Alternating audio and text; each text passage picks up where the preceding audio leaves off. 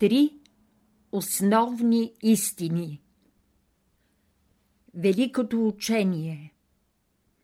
Благодумов. Когато човек тръгне в пътя на великото учение с сърцето, с ума си и с волята си, три светли истини изгряват пред неговите духовни очи и го изпълват с живот, радост и мир. Тези истини са най-важните в света за човека и представляват началото на духовния живот. Без тяхното познаване, великото учение остава мъртво и неразбираемо и не може да се запази нито в ума, нито в сърцето на човека. Те са основата на всяка философия и на всяко познание. Без тях е невъзможна никаква здрава наука за живота, никакво вярно познаване на света и природата. Те образуват онази непоклатима канара, върху която човек може да изгради своя вечен, безсмъртен живот, да намери своето щастие и благополучие, да реализира всички свои най-възвишени въжделения и блянове. Без тях животът е кораб в бурно море, в тъмна нощ, без компас. Той жадува за твърда почва, но я няма. Взира се в тъмнината, за да се ориентира, но нищо не вижда. И така се люшка между небето и земята – жертва на своите иллюзии, сънища, заблуди и суеверия. Първа основна истина Първата висша истина е основната и най-важната. Върху нея е положена цялата осезаема и неосезаема Вселена и без нея е невъзможна никаква здрава философия и никаква вярна представа за устройството и същността на света. Това е истината за живия Бог или за великата, свръхразумна първопричина на цялостния космичен живот. Светът или битието по своята същина не е такъв, какъвто го схващаме и опитваме чрез нашите телесни сетива. Зрение, слух, мирис, вкус, осезание и с нашия относителен или ниш ум. Човекът, а заедно с него и всички други същества – не са случайно оживели зранца върху един мъртъв, безжизнен свят, а живи листа на едно безкрайно голямо дърво, живи капки на един безкраен, жив океан. Вселената, взета в нейната цялост, представлява едно велико, живо органическо цяло, сиреч, съставено само от живот и от нищо друго. Това велико цяло няма нито начало, нито край, нито в пространствено, нито в времево отношение. То е единственото и всичкото, което е, а вън от него няма нищо друго. Време, пространство, материя, сила, живот – всичко се създава от него и чрез него. Това велико цяло, този безкраен, жив океан, може следователно да се разглежда като едно безкрайно голямо същество, абсолютно във всички свои качества – Животът му е вечен, Силата му е безгранична, мъдростта му е абсолютна, а обективната му същност е недостъпна за никое частично съзнание, за никое отделно същество. Онова, което ние схващаме чрез нашите физически сетива, е само най-грубото, най-низшето, най-променливото в тази велика жива цялостност. Видимото и осезаемото е само малка част от невидимото и неосезаемото и потопено в него, както водните капки са потопени в океана. Слънца, планети, висши същества, човеци, растения, минерали не са друго, освен негови микроскопични съставни частици. Те съществуват и живеят само благодарение на неговото цялостно съществуване и живот. Съществата могат да се оприличат на кръвните телца или на отделните клетки в човешкото тяло. Последните, макар че не усещат и не съзнават своя състав, неоспорим факт е, че живеят само благодарение на централния живот на цялото тяло и това несъзнаване на централния живот не им пречи да имат свое отделно, специфично съзнание, така че благодарение на цялостното съзнание и на тяхното отделно съзнание те живеят и извършват своята служба – в общата кооперация с чудесна вещина и преданост. Апостол Павел казва В Бога живеем, движим се и съществуваме. Всички многобройни категории сили, които работят в този велик космичен океан, имат във всеки го от нас отделен специфичен център – и този център е един вид врата, през която те проникват в нас и ни въздействат. И всички сили, които работят в нас, идват от този океан. Ние сме разумни, защото черпим от неговата разумност, която е безгранична. Ние сме изпълнени с чувства, защото черпим – чувствени сили от неговите чувствени области. Ние имаме тяло и физически живот, благодарение на твърдите и течните храни и въздуха, които приемаме от неговите физични области. Всяко качество, всяка добродетел, всяка сила, която можем да развием в нас, ние дължим на това, че тя съществува в една абсолютна степен в този безграничен и неизчерпаем океан от живи сили, който ни обгръща от вред и отвън, и отвътре. От ногтите и космите ни до дълбините на нашия душевен живот. И нито едно движение – на която и да е клетка, нито едно най-малко трепване, на която и да е струна на нашата душа, нито една най-незначителна мисъл не може да стане, ако не е този жив, вечно работещ и вечно живеещ свят около нас, способен всичко да ни даде и всичко обратно да приеме от нас. Ние имаме един неугасим импулс към живот и напредък, защото от висшите сфери на този океан идва през всичките клетки, органи и центрове на нашето тяло и душа.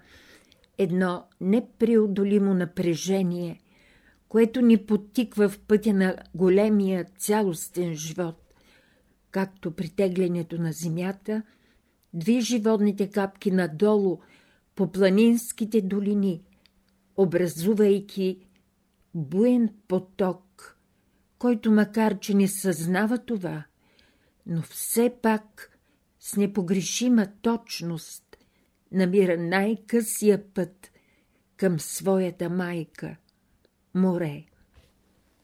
Този велик, жив океан е съставен само от живот и от нищо друго.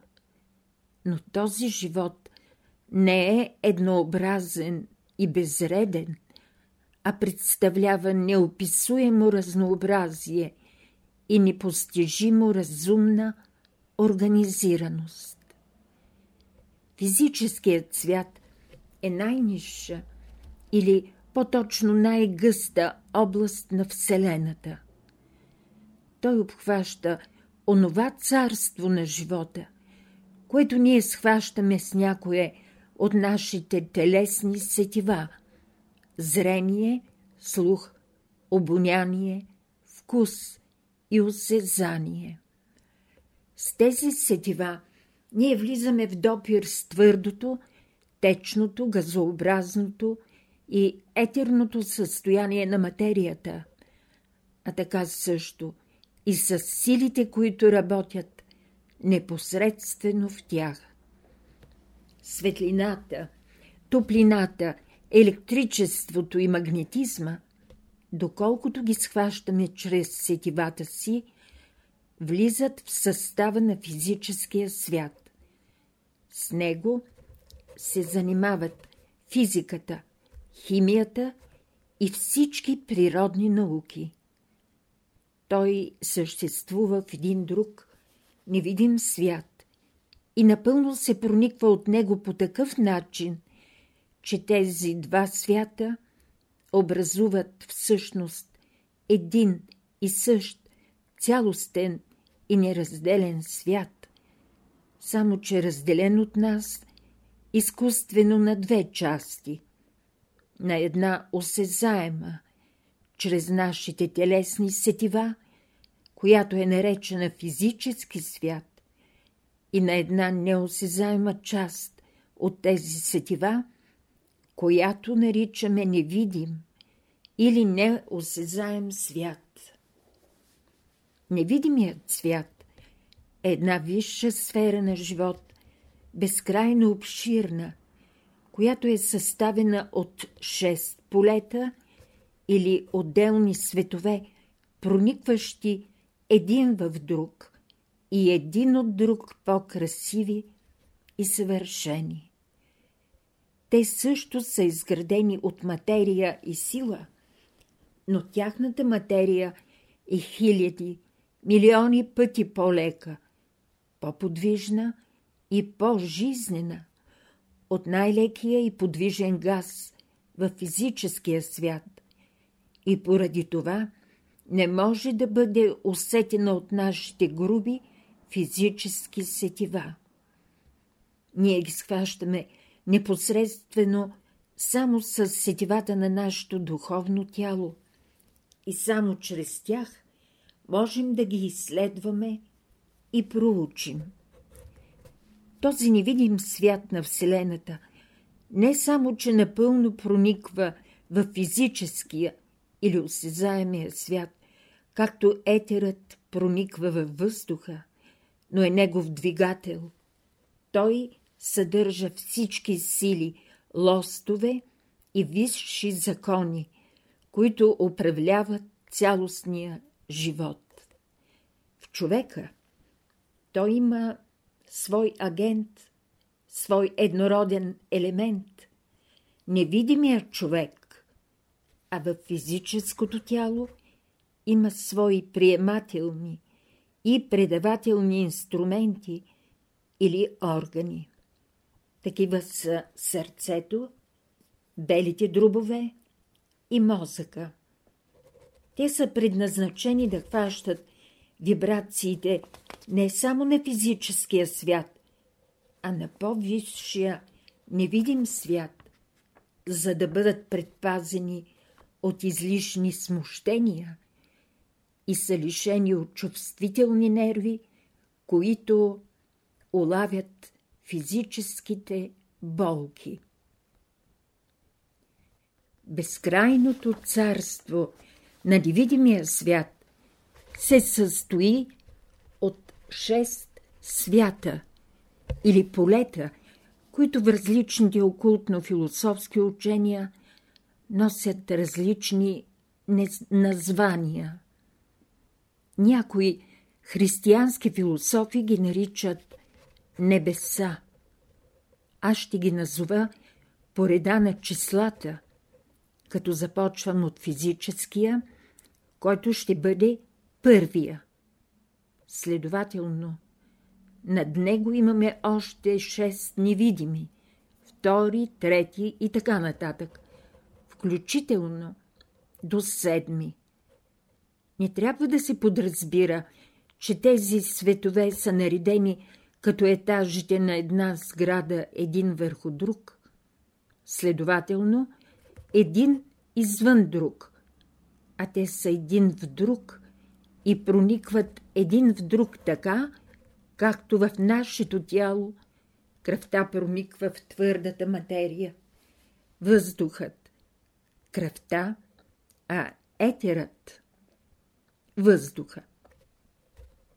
Следователно, като казваме, че вторият свят стои по-високо или по-горе от първия, това означава, че вторият свят се състои от материя, която е много по-фина, по-подвижна, по-силна и по-жизнеспособна.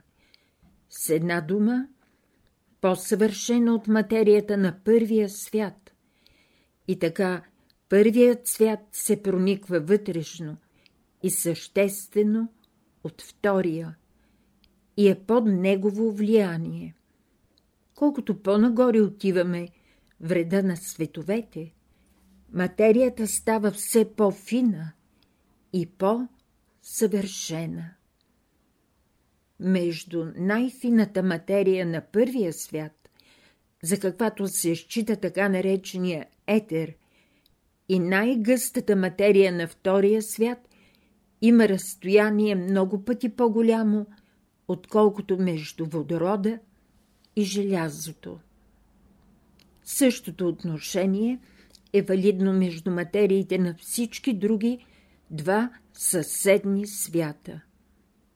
Взаимното проникване на световете следва една постепенност и идеална правилност, като всеки свят бива схващан на своето собствено поле като материя, а по-висше от него свят, който прониква в него като сила.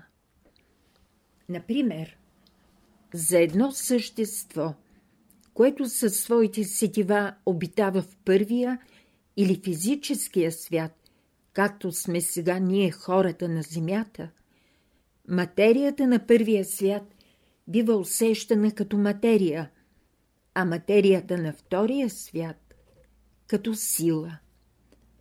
За едно друго същество – което със своите сетива пребивава във втория свят, тук са умрелите, в началото на задгробния живот.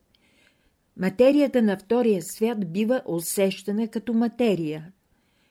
Материята на третия свят, която прониква във втория и за него е невидима и неосезаема, бива схващана като сила, а материята на първия свят става невидима и неосезаема. За едно трето същество, което със своите сетива обитава в третия свят, материята на третия свят ще бъде материя, материята на четвъртия свят ще бъде сила, а материята на първия и втория светове, които са проникващи един в друг, ще станат невидими и неосезаеми. И така нататък до край. Следователно, абсолютната или последната форма на материя ще намерим в шестия свят, абсолютната сила в седмия свят. При това положение става очевидно, че всеки свят спрямо по-низкия или по-гъстия от него е една осезаема сила, съдържаща всички импулси и закони на живота, а спрямо по-горния от себе си един специфичен материален свят, движен от една невидима сила, подобно на електрическия мотор, който работи под въздействието на електрическия ток, чието естество остава за нас неразгадайна тайна. При едно по-пълно сравнение можем да кажем, че всеки свят е сам за себе си тяло. По-горният от него свят е неговата душа, а сам той от своя страна представлява душа за по-низкия свят. Всеки свят е изграден от първични елементи, наречени атоми. Следователно имаме шест вида атоми. В седмия свят нямаме атоми, а сила, която изгражда атомите. Всеки атом е животен елементар или елементарно живо същество със свое собствено съзнание. Първия или физическия атом е изграден от безкрайно число втори атоми или атоми на втория свят. За нагледност, нека вземем една клетка от животно или растение. Отколко физически атоми се състои тя?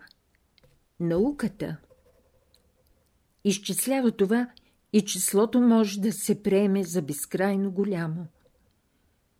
От такова безкрайно число втори атоми е изграден първия атом. По същия начин втория атом е изграден от безкрайно голямо число трети атоми.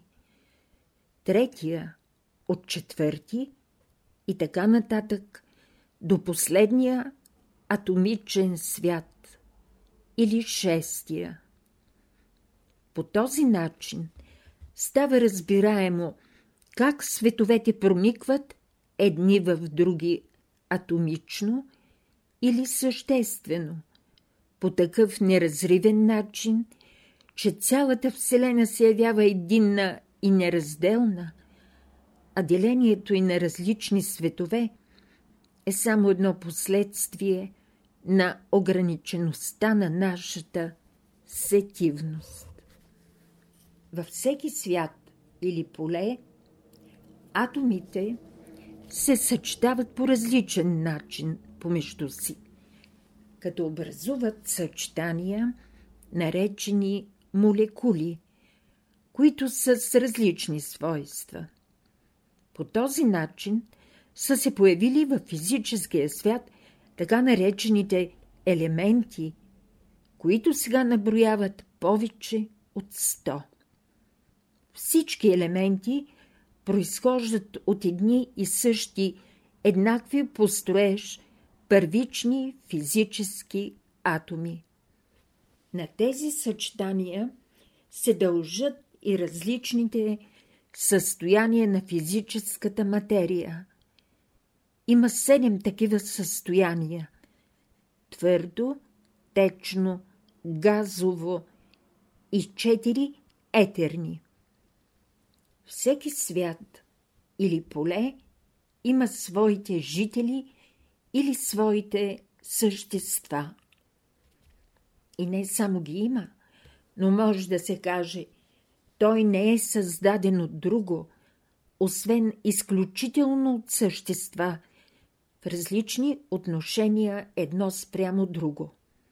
За пример, може да ни послужи физическия свят, в който едно по-внимателно наблюдение веднага ще ни разкрие факта, че целият е създаден от различни същества, различно съчетани. Ние не можем да съзрем този факт, освен след усилено вглеждане. Това показва само това, че законът на навика и относителността не държат твърде строго под своите влияния. Ние обикновено не чувстваме като отделни индивидуални животи, даже клетките, от които е съставено нашето собствено физическо тяло. Обаче това е вече една стара истина за обикновената наука. От друга страна, както рибите от океана нямат никакъв обсек с съществуването и живота на човечеството, така и последното няма никакво съзнание за съществуването и живота на цели еволюции от същества, които живеят в същия физически свят, само че други области, недостъпни за грубите сетива на човешкото тяло. Това са съществата, чето физическо тяло е създадено от етерна материя, които следователно обитават със своето плътно тяло в етерната област. В окултизма ги наричат природни духове, а в народните сказания – самодиви, русалки, гноми, горски духове, джуджета и други. Още по-непознати за човечеството са съществата, които обитават в по-висшите светове от физическия. С тях може да се влезе във връзка и да се виждат и слушат, изобщо да се влезе в тяхното общество, само след известни постижения от физическо и духовно естество. В рамките на настоящата книга не влиза да се дават подробни сведения за многобройните населения на невидимите светове.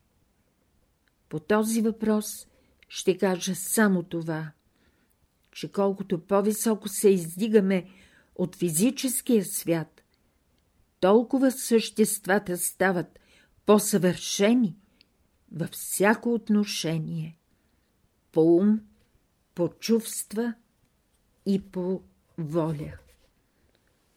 Шесте свята или полета, съставляващи надсетивната или неосезаемата област на Вселената, могат да се разделят на два големи дяла.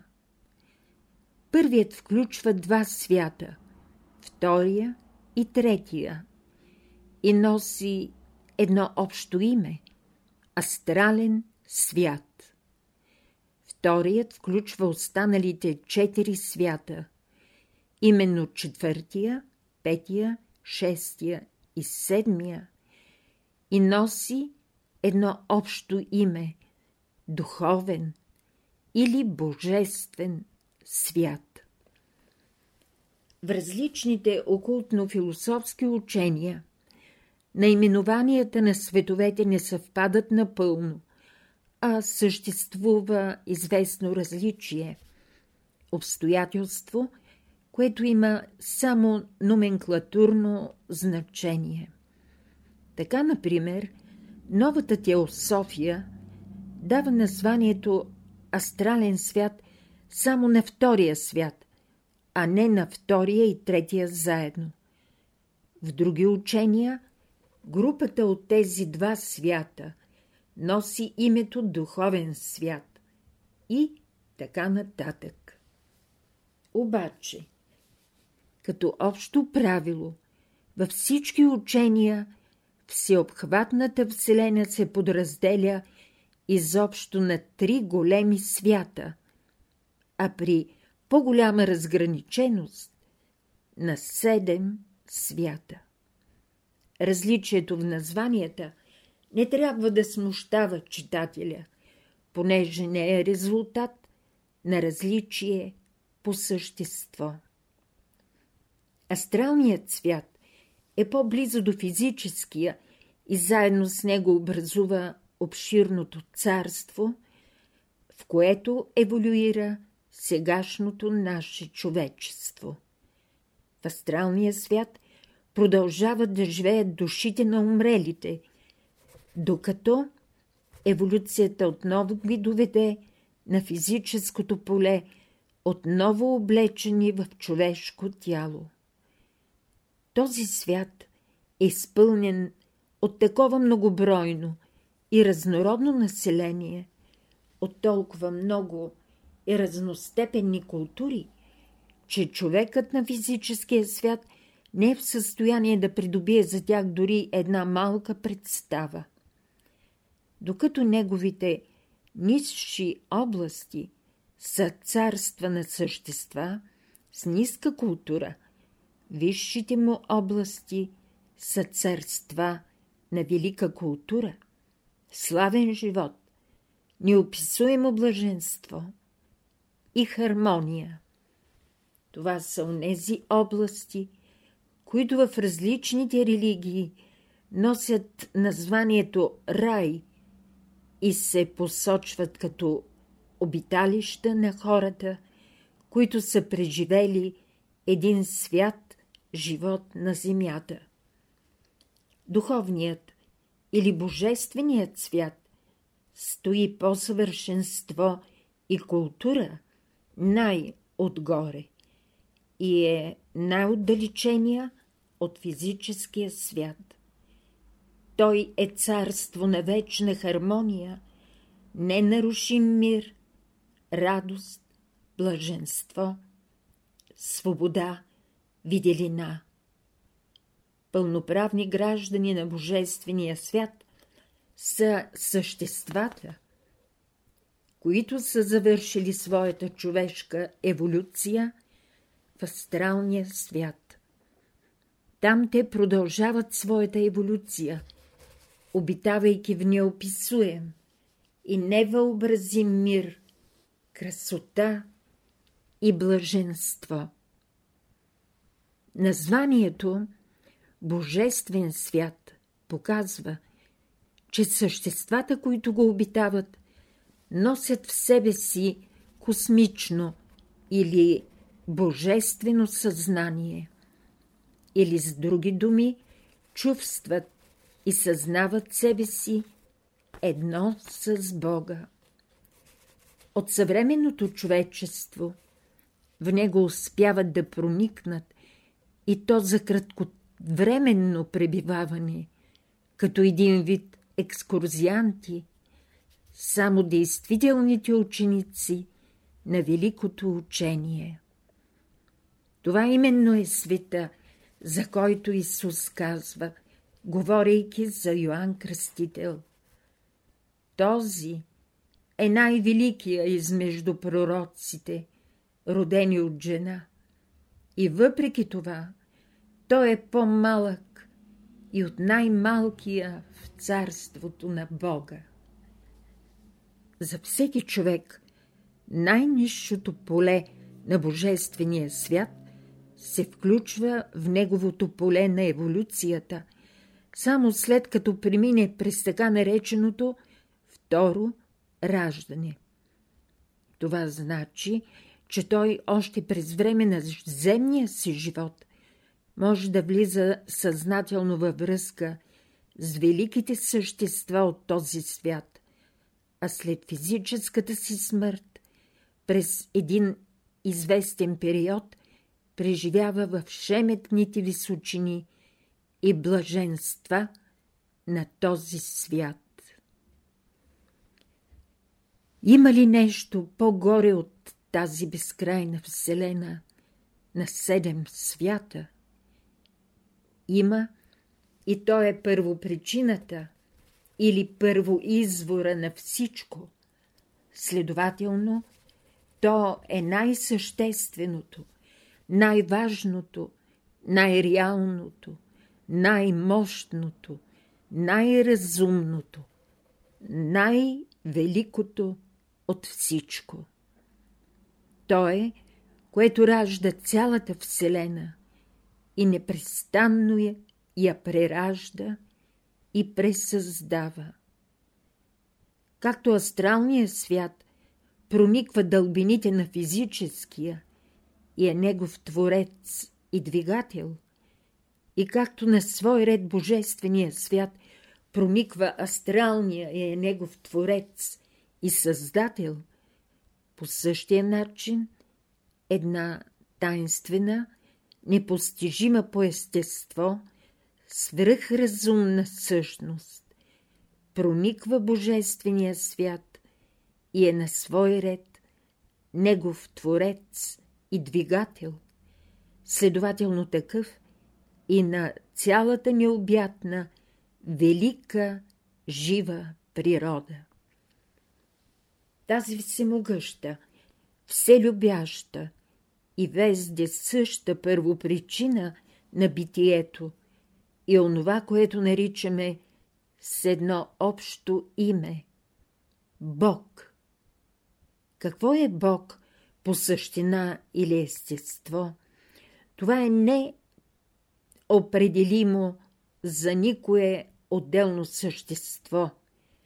Затова на философски език се казва, че той е абсолютното в света, си реч това, което е начало и първопричина на всичко, без да е последствие на нищо и което единствено съществува като цел и смисъл на себе си.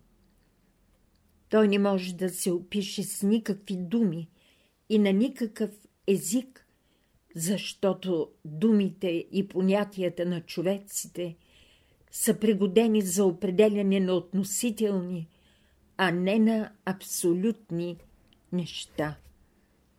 Не може да се измери с никаква мярка за сила, време или пространство.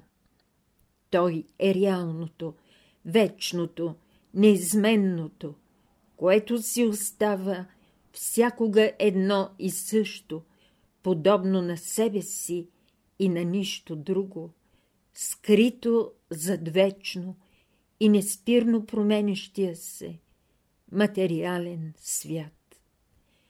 Той е великата, неразгадаема тайна на света и същевременно е ключът на всички второстепенни тайни.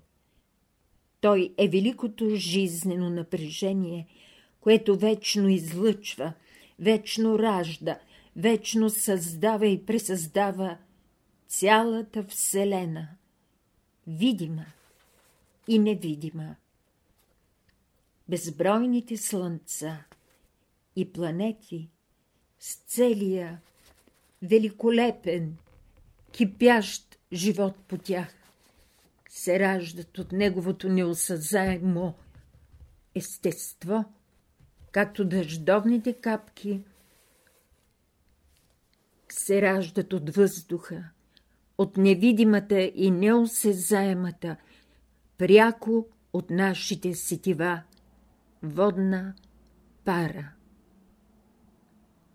Както физическото слънце – което е цар на физическия свят, излъчва от себе си всички физически сили, необходими за поддържането на живота в неговата система, така Бог, който е Слънце, или цар на невидимия свят, или по-точно на цялостния свят, излъчва от себе си всички сили, необходими за формирането – и поддържането на този цялостен свят, създавайки слънцата с техните системи от вечно въртящи се планети.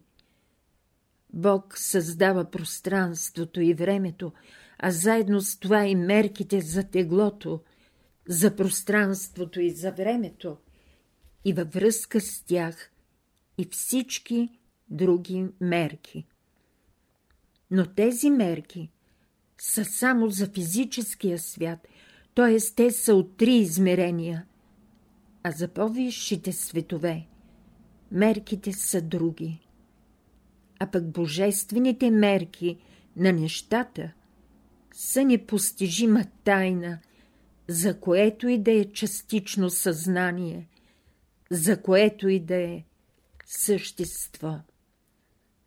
Като символ, който е най-подходящ, за да си представим божеството в известни отношения, е геометричното пространство, защото то е единственият елемент, за който нашия ум има ясна представа, по какъв начин прониква всичко и за който не се налага в нашето съзнание да има начало и край на съществуване.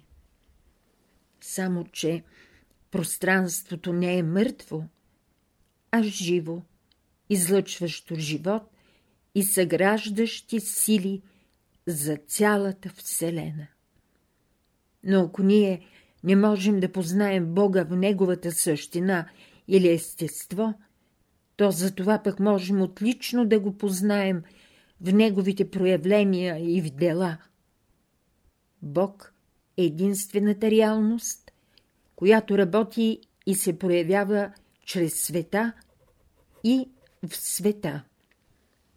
Най-важното за сега, за нас, от всички познания, които имаме за Бога, е следното.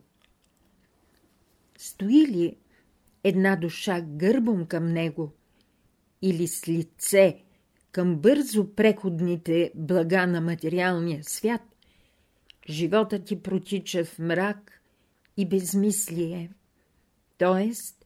става същото онова, което става и с физическото ни тяло, когато се лиши от някакъв начин от слънчевата светлина и топлина. Обратното става, щом душата се обърне с лице към него, като даде гръб на временното и материалното. Животът и веднага влиза в едно състояние на разширение, духовен възход, разцъфтяване на скрити сили и способности, мир, щастие и благополучие. След такъв момент на обръщане или на пробуждане, колкото по-близо се приближава душата към Бога, толкова животът ти става по-красив, по-смислен, по-възвишен и по-блажен. С никакви думи не може да се опише онази красота, сила и блаженство, когато тя съзнателно се свърже с Божествения свят или с други думи започне да се изкачва по мистичната планина на светлината. Тук слънцето на живота грее с царствена сила. Никаква сянка или тъмнина не съществува. И всички най-велики Божии блага се изливат в пълна мярка. Първата или непосредствена проява на Бога в Вселената, това е седмия свят или седмото поле. То е божественото дихание или космичното напрежение, което съставлява основата, която създава и крепи цялата Вселена. Това е царството на Божието съзнание, а именно от Неговите височини Бог се изявява като велико духовно слънце, което топли с любов и осветява с разумност всички светове на обширната Вселена. Това е полето, което в Евангелието на Йоанн е наречено Словото и за което се казва В начало бе Словото, и Словото бе в Бога, и Словото бе Бог. Всичко чрез Него стана. Преведено в сегашното глаголно време, това означава Началото на всичко стои в седмия свят и този свят е творческата мисъл на Бога. Той е самият Бог и всичко става чрез Него.